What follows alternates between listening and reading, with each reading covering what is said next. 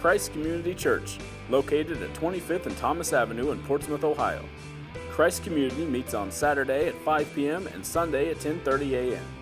For more information, visit www.christcommunity.net or check out our Facebook page.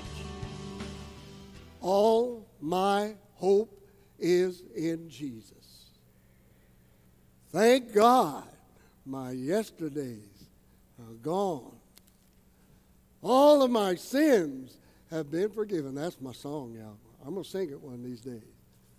Thank God I've been washed in the blood. I'm just happy to be back, to get myself back in the swing of things.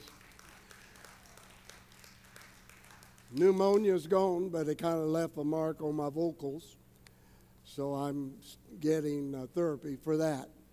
But uh, that's all right.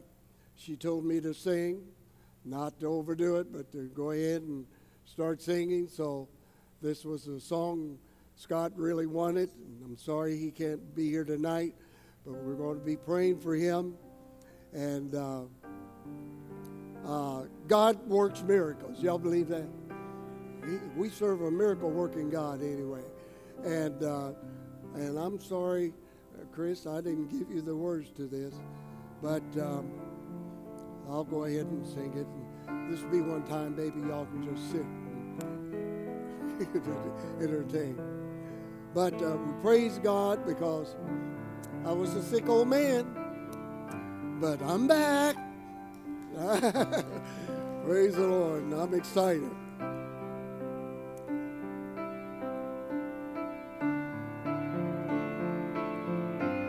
It took a miracle.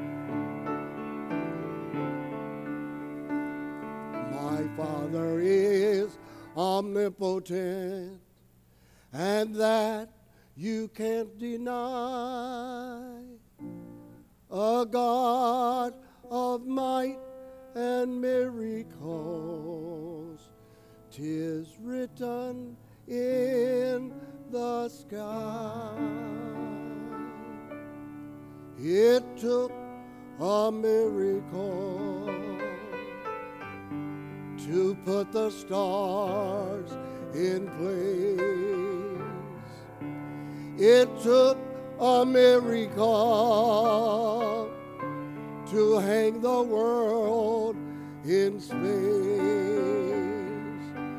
But when he saved my soul, cleansed and made me whole, it took a miracle of love and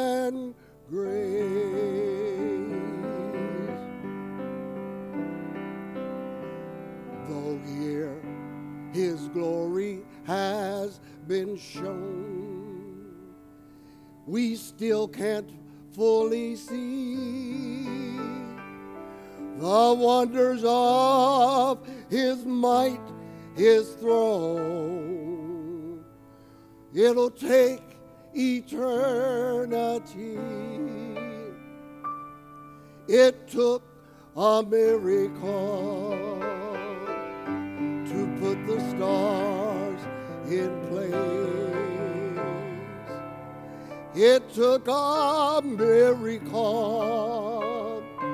to hang the world in place. But when he saved my soul, cleansed and made me took a miracle of love and grace.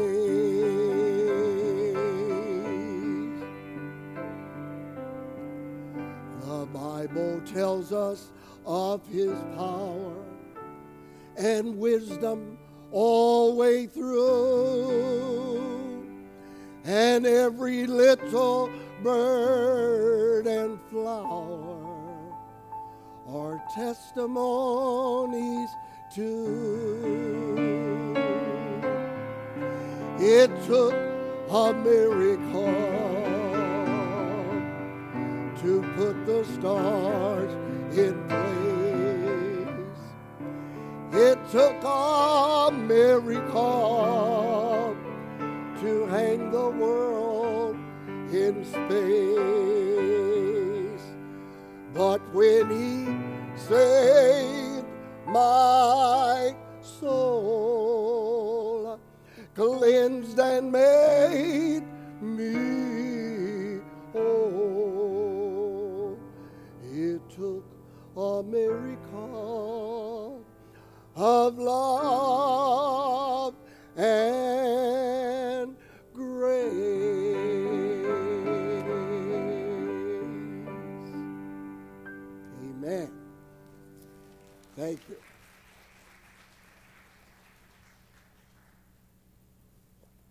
I'd asked Ralph to sing that for me because that's one of the songs really out in the boondocks that I grew up with. And it really helps summarize what I've got to say this morning. You mentioned last night that uh, I wasn't here. I, I've got to, I don't know what it is, but uh, it's not, uh, it's not going to kill me yet. It's the other day my wife came home barking like a basset hound. And then she handed it off to me, and I said, Lord, it's that woman you gave me. I, I remember I remember what Adam said about Eve. Yeah. But um, so I, I had a funeral Friday to conduct, and then I really shouldn't have done it, but the circumstances were with the family were necessary, so I went in and struggled through it. But I, I feel better already, but I'm not going to whip anybody, so don't start anything unless you really want to win. I wanted Ralph to sing that song because we're talking about miracles. Jesus used miracles to prove that he was the Messiah. That was what it was really all about. And uh, and what we need to, what I'm going to try to prove this morning, is that the miracle of salvation is about the only miracle that we've got a right to expect today. And the reason for that is that when Jesus came the first time, he came for only one reason. He came to deal with the problem of sin. The problem of sin. That's why they preached in the early church the cross. Why? Because on the cross, Jesus met God's requirement for the payment of the sins of mankind. And all anybody had to do was put their faith in Jesus. I like to refer to it as an obedient faith in Jesus Christ, who paid the price of sin. God said, you know, it takes a perfect sacrifice, the shedding of blood, because without that shedding of blood, there is no remission of sin. So keep in mind I'm, what I'm trying to prove, and I'll tell you why in just a minute. To deal with the problem of sin, it's a universal problem. All of us are guilty.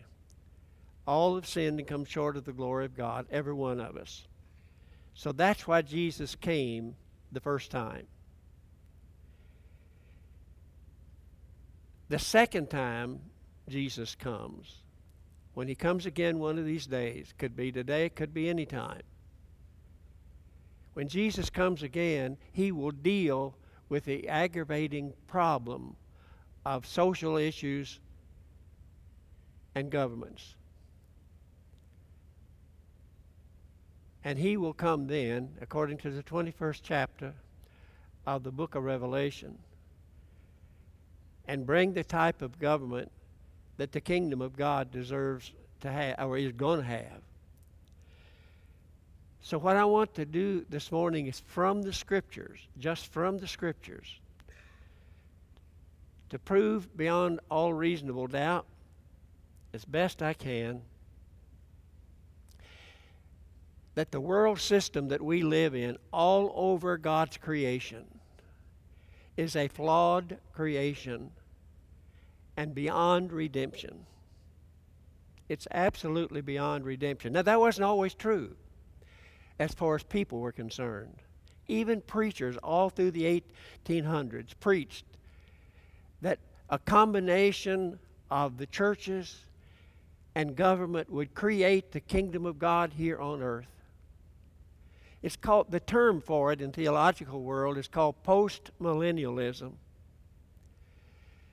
And so they honestly believed that God was going to create, use the church, working with government to create the kingdom of God here on earth. And when that happened, Christ would come and rule for a thousand years. The first, and all of you remember this, the First World War was referred to as what? The war to end all wars, but it didn't.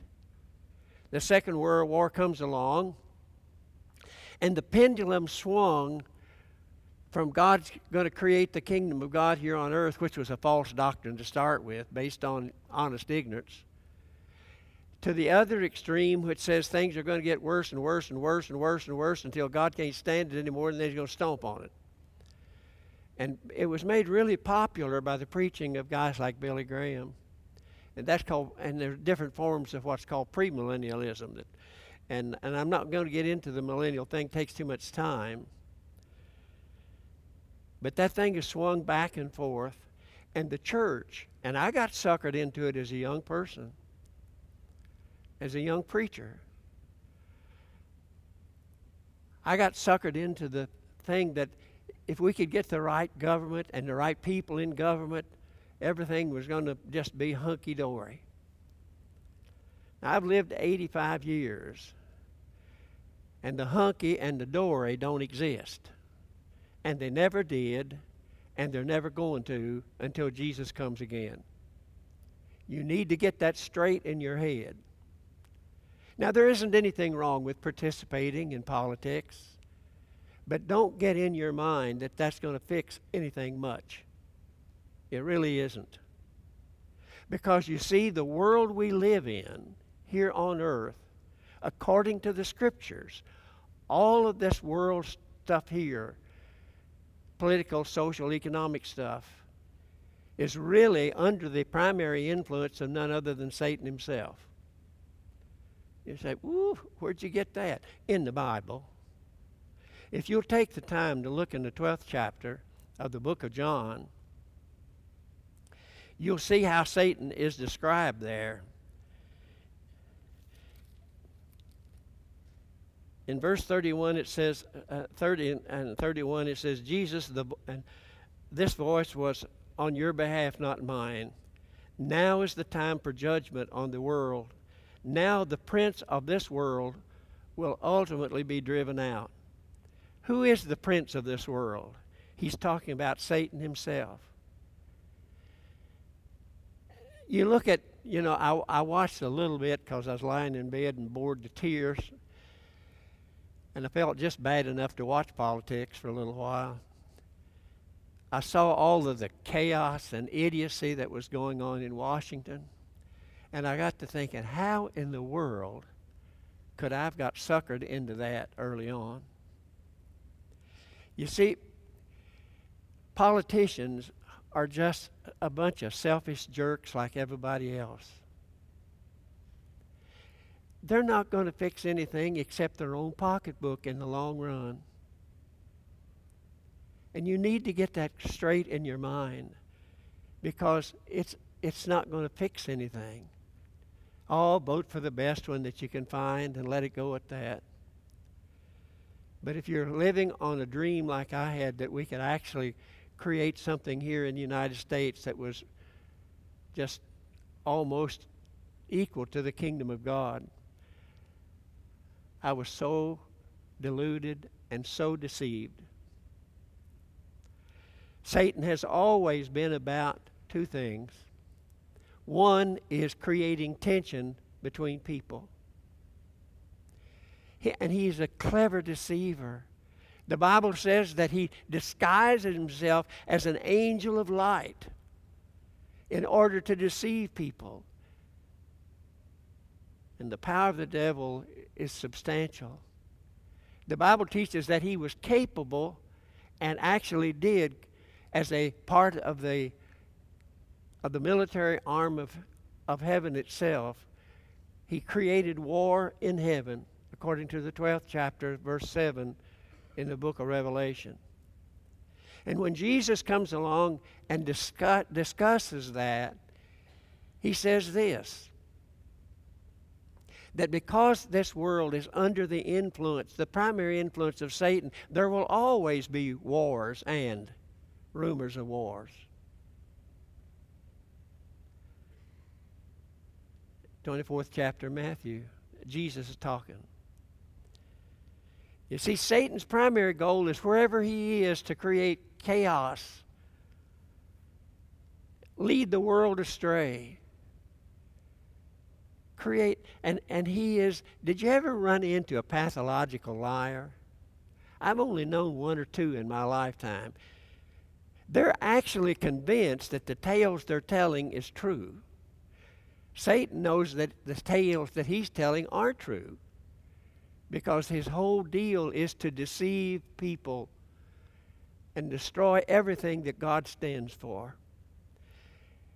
And if you've lived as long as I have, you know that even in this country, he's been amazingly successful. Prayers taken out of the schools. You know, everybody, and, and, and I watched the uh, the Bengals playing. Who was it that, that they where the boy got hurt? Whoever they were playing, anyway. You can see how much I am about football. I think it was created in the pit's hell too, but because the people get hurt so badly. But anyway, for those of you who love football, God bless you. Basketball was created in heaven, and so you know where I'm coming from. But you know, when the chips were down, there aren't many atheists in foxholes, are there? Did you notice how many of those rough, old, foul mouthed football players fell on their knees when things got out from under their control? They all gathered around and fell on their knees and prayed for that kid.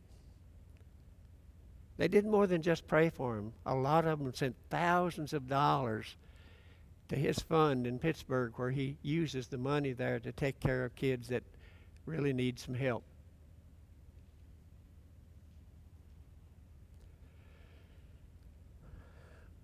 That's why I suspect that in order for God to achieve his purposes before Jesus comes again, I suspect that there are things that are going to get tougher. Now, you didn't come to hear that, I'm certain. And you need to be careful about miracles. You know, we get on television, you turn it on channel two, and these guys are saying, Send me a thousand dollars, and God's going to do a miracle and send you half a dozen thousand dollars. Well, the only thing you really accomplished there is sending them a thousand dollars. We've had people come by here who've done that and ask if you can help them get enough gasoline to get back to their family. Only two or three through the years, but that's actually happened. For even in the church, there is greed and selfishness and division where people aren't really steeped in the Word and haven't really sought first the kingdom of God and His righteousness and thought that just getting into the church and becoming a church member was going to make everything all right. No, it won't. We're told in Scripture, even those of you who are faithful are at times going to suffer for righteousness' sake. you need to understand that Satan, because we don't. When's the last time you heard a sermon on Satan? Tell me the truth now. I'll bet you there's not been one on television for a month or two or three or a year or two or three. And I don't know why. But we need to be aware that the, that the opponent to everything that's good is a powerful and persuasive individual who is able to use religious stuff to achieve his purposes. And so you must be careful. John says, test the spirits to see if they're of God. Just don't buy every religious bunch of non. That's why you need to know what the Bible says. So that you know what to believe and what not to. Just because it's religious doesn't mean that it's true. Jesus came to emphasize the truth. When he was standing before Pontius Pilate, Pilate asked him, Are you a king? And he said, Well, yeah, but not of this world. I'm come to, to teach people truth. Pilate asked, Well, what is truth? The word Jesus is the embodiment of truth, and the Bible is taking the embodiment of truth and put it in writing so that you and I can understand it. So that we can stand against the wiles of the devil because they are persuasive and powerful. If you look over carefully, and, and the reason, and see, he gets into this, he, he uses religion to, to deceive people. Wherever you see a, a little miracle of some kind, be careful be really careful because Satan is capable of being a miracle worker. So, how do you know? Listen to this. Second Thessalonians, starting at what? Save time. Start verse 9. The coming of the lawless one will be in accordance with the work of Satan displayed in all kinds of counterfeit miracles, signs, and wonders, and in every sort of evil that, dece- that deceives those that are perishing. they perish because they refuse to love the truth and so be saved. For this reason, God sends them a powerful delusion so that they will believe a lie and so that all will be condemned who have not believed the truth, but have delighted in wickedness. Satan's power is persuasive, and he uses religious people.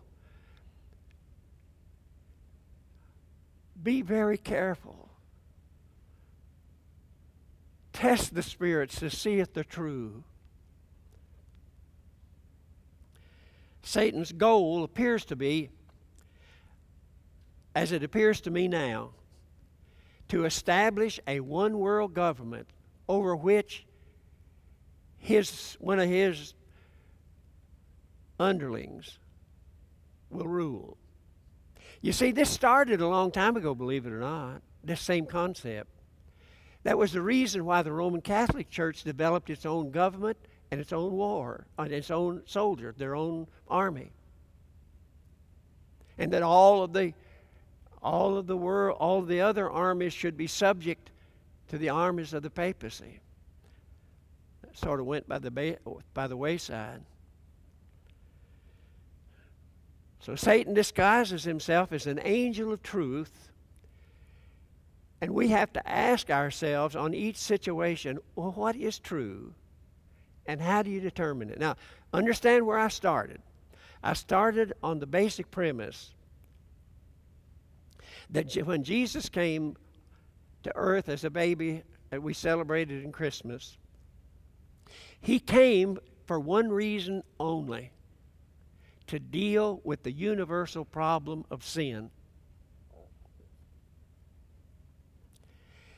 Therefore, it is Satan who opposes everything that God tries to attempt here with us.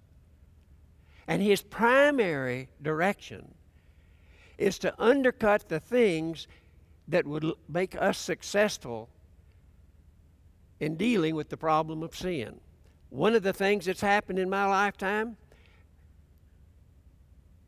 is that our society ceases to use the term sin. They don't use it anymore. In fact, I have a book that was written by a Christian psychiatrist in Topeka, Kansas, that reads, its, its title is Whatever Happened to Sin? Because he said that as long as people would come to me as sinners, they could be forgiven.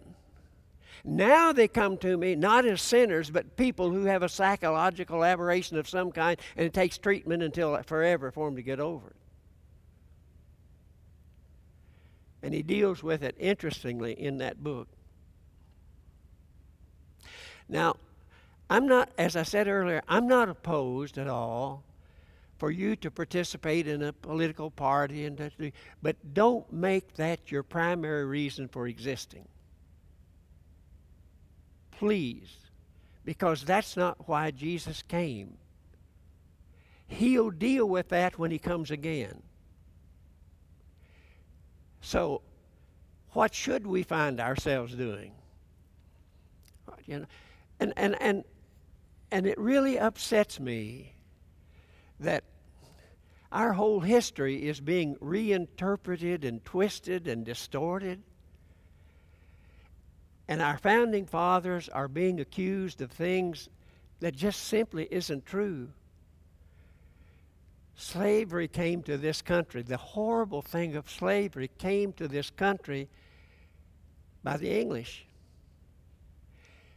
It was their, they shipped them here. They brought those poor people here. Thousands of them died on the way over. They didn't care. And you want it interesting, and it was the Christians in England who finally were able to outlaw the shipping of slaves on English ships to the United States. And here's the thing that is really wonderful if you understand it. Our founding fathers, Jefferson, Washington, many of the others, were actually slave owners. They were. They, they inherited them through the political power of the British. And when those guys got together, they actually put together documents that they knew would ultimately end slavery. They knew that. First time that I know of in the history of mankind that a document actually said out loud that all men are created equal. All men are created equal. I actually got almost got fired from a church down in western Kentucky. There was a there's a doctrine that I didn't know about that actually said, and, and this is the stupidity that you find out here flying around. There was actually a belief there because of a previous old preacher that there were two different creations one for blacks and one for whites. Jeez. And my question where in the world do you see that in Scripture? That's false doctrine.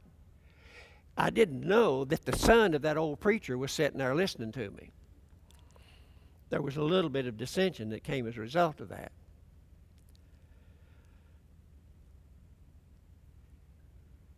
You need to know that it were Christians in England that brought the shipping of slaves to the U.S. and to other places to, to a halt. If you ever saw the movie on the making of the, of the song Amazing Grace, if you haven't seen it, you ought to look at it because it documents what, what I'm talking about. So I'm not saying that it's wrong to get involved in, in, in, I don't give a hoot which politics you belong to. I don't have any confidence in either one of them.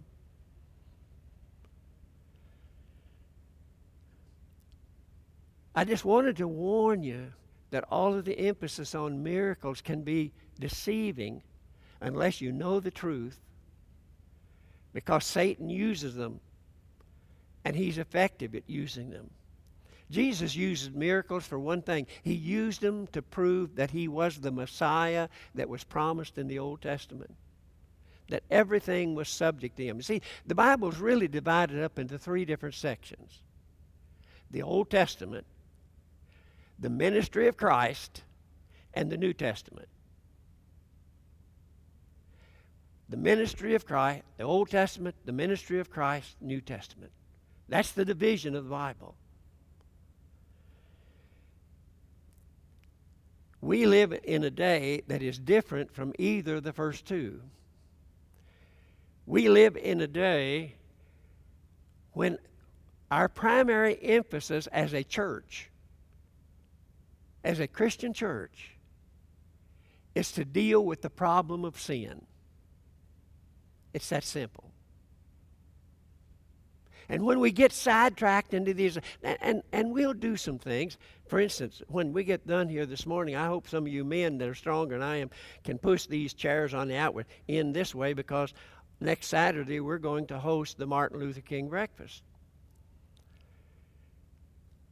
I'm a fan of Martin Luther King.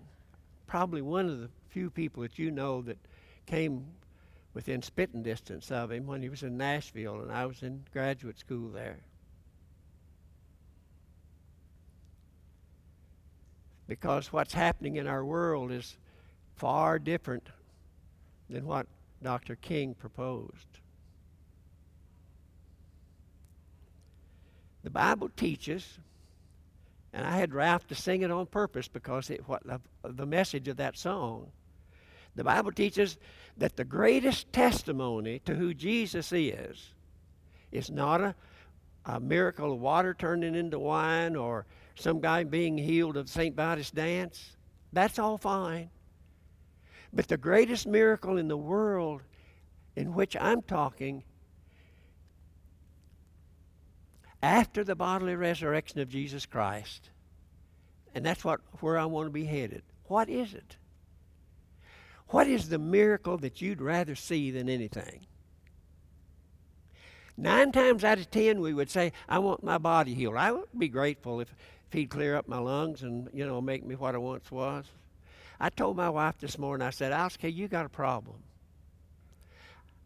She said, What is it? I said, Well, I was just in the bathroom. And I took a good long look in the mirror. And I'm going to be one of the ugliest cadavers that you ever saw. I don't know how you're going to handle that, but you better be aware of that. That didn't go over very good. I thought it was kind of clever and funny, but she didn't go for it. But in the New Testament, the bodily resurrection of Jesus was to show that he indeed was God in the flesh who had the capacity to do what only God can do to bring life from death. That's why he had done in creation. And that's why he says there will be a new creation. And that new creation is what the church does. That's what he's trying to tell us. The early church preached two things. And we need to duplicate that early biblical church as best we can. We need to find out what they did and try to do it ourselves. That's called a Bible church. the early church primary preaching was Jesus' death on the cross met God's requirement for the payment of the sins of mankind. There's nothing you and I could do about it. He did it for us. That's the reason we're saved by grace. We didn't deserve it, we couldn't do it. He did it for us. And then just to prove that he was who he said he was, he did what can only God can do to bring life out of death. And he raised Jesus from the dead.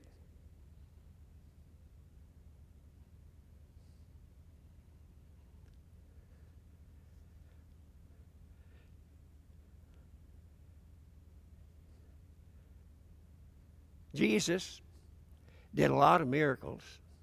But if you read the sermon outline that I put in your bulletin, you'll find out that even though they saw, he even went so far as to say, some people are beyond help. Now, nobody likes to hear that.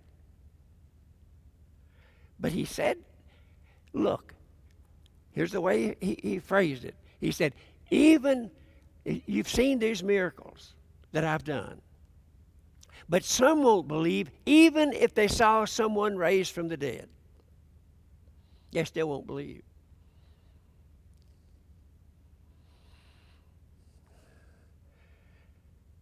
So let's go back to the question. The question is this if you were given the power,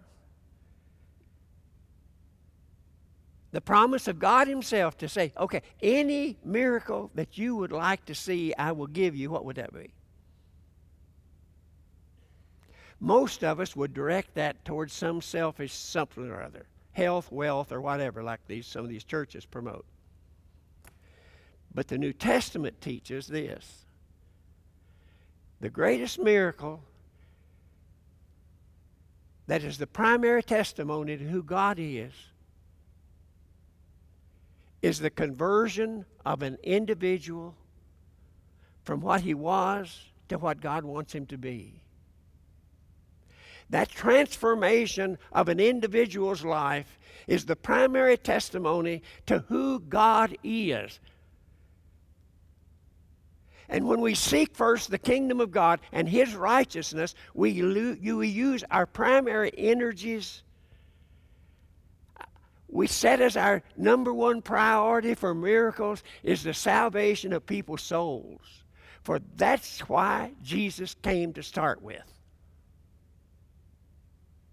So, what I would suggest to you, if you buy what I'm saying, is that you take in your Bible, that's what I, because there's nothing wrong with writing in your Bible, and write down the names of people that you're praying for, then that you'll witness to if you get a chance. Because I'm telling you that there's nothing more exhilarating in the life of a believer than to know that God has used you to testify to someone who has changed their life. I had a friend several years ago who was a doctor, and he lost a lot of patients because he would ask them, Do you want pills or prayer? He just asked them that. Most of them preferred pills. Nothing wrong with pills. Old Doc Haley, the only doctor in Bracken County for years, he even built a little, Bracken County, Kentucky, he even built a little memorial to him there. Old Doc Haley used to say, this old woman, he went to see her over around Germantown, and she said, you know, I don't, I don't need pills. I just need prayers. She had locked bowels. I know this is not t- too fancy to say in a church, but she had locked bowels. And old Doc Haley used to, told her, he said, look, prayer's good for the soul. And NR tablets are good for the bowels. I don't, you probably don't know what nature's remedy is. But it's like putting dynamite under a tin can. I mean, it loosens things right up, I guarantee you.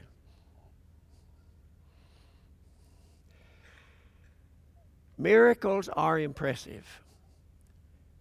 But be careful that they're not used for selfish purposes. Anybody on television, I say this without fear of contradiction, anybody who gets on television and says, send me a $1,000 of seed money and see what God is going to do for you, blah, blah, blah, blah, blah. I think the wise thing to do would get go down to the seed store and send them some seed. Say, it's up to you, partner.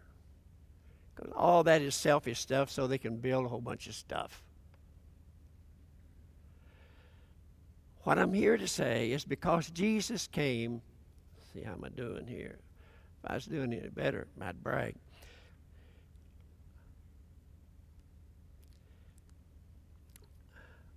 And I'm going to close here a little bit early, but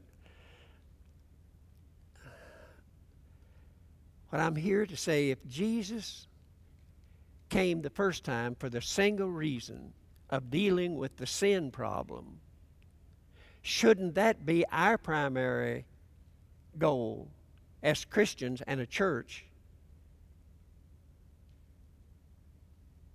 What I'm telling you is the number of people on outside the church buildings in Scioto County today far outnumbers those who are in.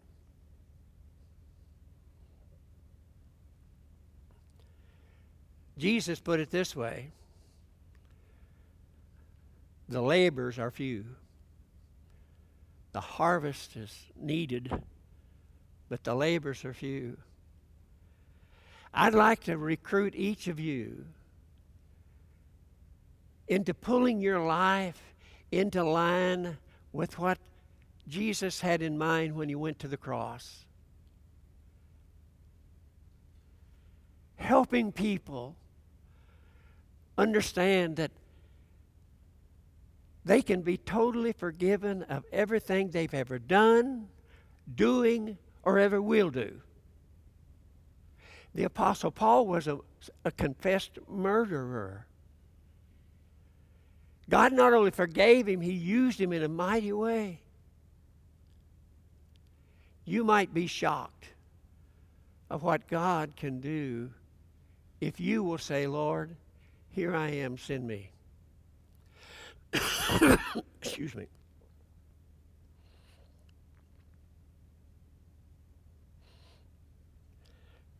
Jesus said when he was asked, what was his primary, and this is repeated in two or three different places, but there in the 13th chapter of John, he puts it so that any of us, I think, can understand it.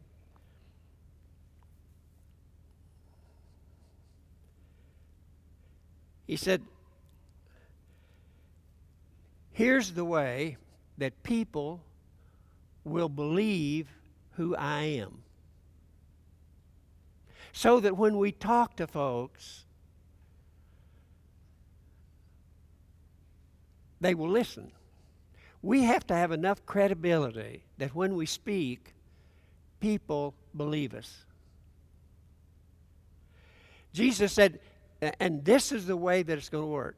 Now, you've heard this so many times, but I don't think it soaks in very easily. He said in verse 34, A new commandment I give you, but it's not new. Love one another as I have loved you.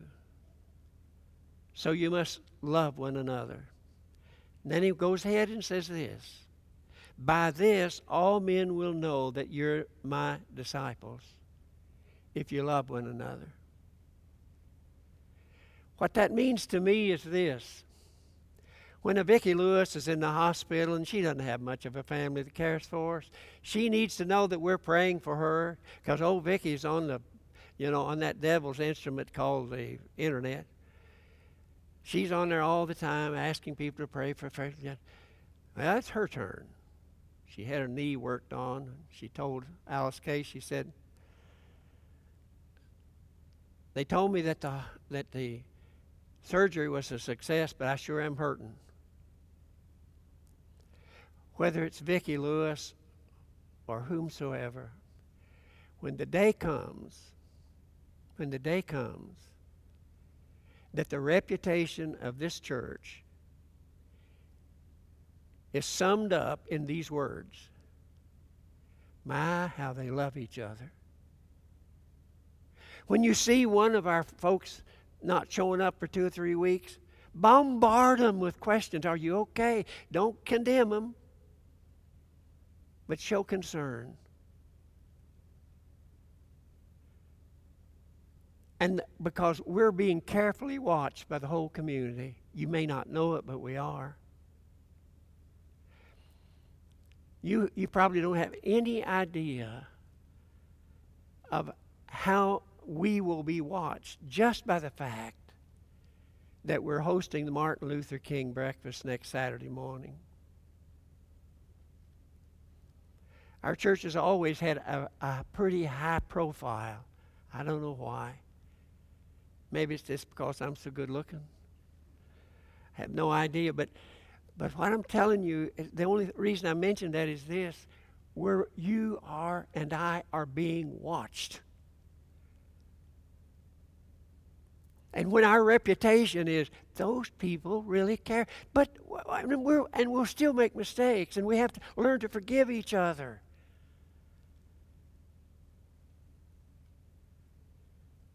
Someone came in this morning and asked me to forgive them, and I'd even forgotten about it. You can't worry about when people screw up somewhere because they do. All of us do. But that's when we exercise grace toward each other. Grace is grace and love just fit together like a glove. Grace means extending to somebody something they don't deserve. That's the other side of the word. But love, love, the word agape, is the t- Greek term for love in the New Testament because there's two words in the New Testament. There's the phileo love, and you all know that one because you've had it in history. The word phileo is the basis of the city in Pennsylvania, Philadelphia. Phileo, friendship. Agape love means what Jesus did on the cross. I'm willing to sacrifice time, money, and energy in order to benefit you and I won't complain about it when I'm done. And when we get to the, because in the New Testament, I don't have time to kind of chase all these things down for you, but in the New Testament, the early church was described that way. My, how they loved each other. No one went hungry.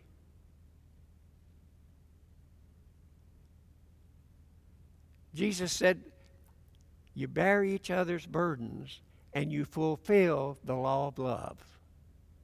That means we concern about each other. And that's the reason why I'm really practically opposed to the mega churches, the concept. I just don't think it's possible to know people well enough to bear their burdens and to encourage them when the day comes that all of these seats are full and we start setting up another, we better start thinking about having two different churches in the same building or something. Because we need to keep it at the place where that we know each other, love each other. Saturday night becomes an interesting experience here if you've never been here on Saturday night. About once a month, they go back here and eat together it verges on sin because of the capacity that they put away. But the fellowship around the tables is magnificent. In fact, it comes closer to what the New Testament did than what we do. When I said, you know, emulate the New Testament, because in the New Testament, like in the 20th chapter of the book of Acts, a bunch of Christians met the Apostle Paul uh, before he was going to get on the boat and go back to the ship and get and go back to Israel. They met there. He preached until midnight. You guys have got it made. Eutychus fell out the window. This lad over here, he's already gone out the window. William McKinley usually has a lock on that, but he's not here today. William's usually gone and, and, and when I get through reading scripture. where was I? Let's see. You guys got me sidetracked. Okay. The early church did this. There was a, they, they met in people's homes. They didn't have any church buildings. They would meet in people's homes, and they usually met at night because many of them were slaves, because 60% of the Roman Empire was slaves. They would meet at night and they would have a carry in supper. And during that time, the local leadership would take a passage of scripture from the Old Testament and explain it to show that Jesus was the Christ and da da da da da. Then they would sit around and confess their faults to one another, ask for prayer, and then have communion. And then go to their homes. the capacity in that way of doing things to bear each other's burdens and to know when someone was hurting, know when someone was thinking uh, were in, they were on the verge of getting in trouble. They would know that. And what I'm begging for is that your first priority as a Christian be a double thing.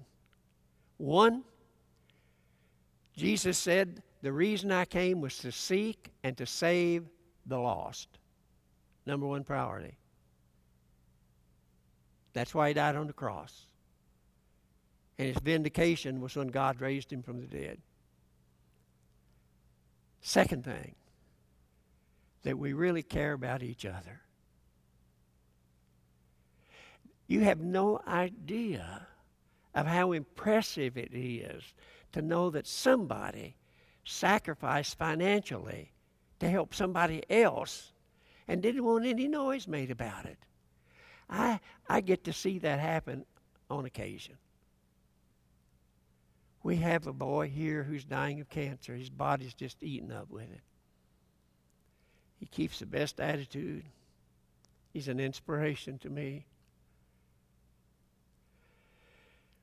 One of our families just wanted to see if there was any hope for him. Walked into the office, handed me a check, and said, You give this to him and see if he can go to Houston and have him to check him there. Why?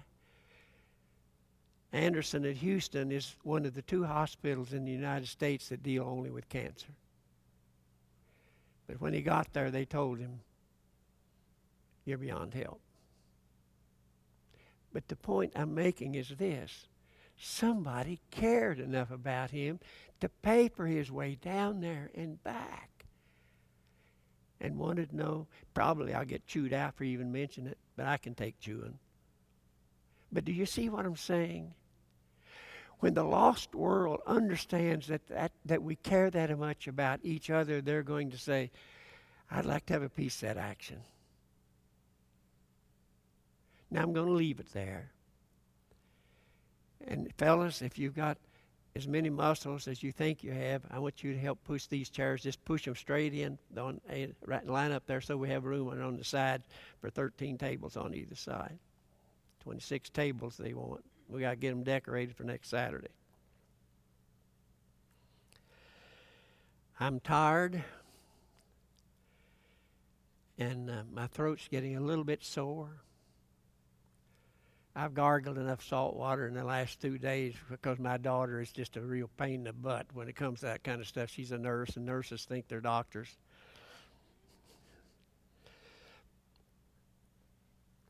But I hope that I put on the table for you what the church is really about. It's not an arm of politics, and when it is, it's a false thing. It is an extension of who Jesus is, or we should take our shingle down. And when we are able to do that, we made some headway. Okay, let's bow our heads and pray. You men do this, and the rest of us uh, go home. Lord, I want to thank you for giving us, with some clarity, the, your New Testament, telling us what a New Testament church should look like how we should function, how we can be obedient to you, how we can love each other, and how, what it would look like to a lost and dying world. Help us to get straight in our mind, Father, that Satan is ruling this whole political complex in all the world, creating wars and rumors of wars rejoicing over death and division. Help us, O oh God, to go to the other extreme, bringing joy to life, even an abundant life, and conducting ourselves in such a way that people will be persuaded. Help us, O oh Lord to be your arm and your extension of the most beautiful miracles on the face of the earth, of helping a man or a woman change their life and cease to be a selfish, self centered jerk until a beautiful person of a loving, giving heart. Dismiss us now, Father, with your richest mercy. We will really try hard to give you honor and glory in Jesus' name. Will you say amen with me? God bless you. You're free to go. Christ Community Church, located at 25th and Thomas Avenue in Portsmouth, Ohio. Christ Community meets on Saturday at 5 p.m. and Sunday at 10:30 a.m.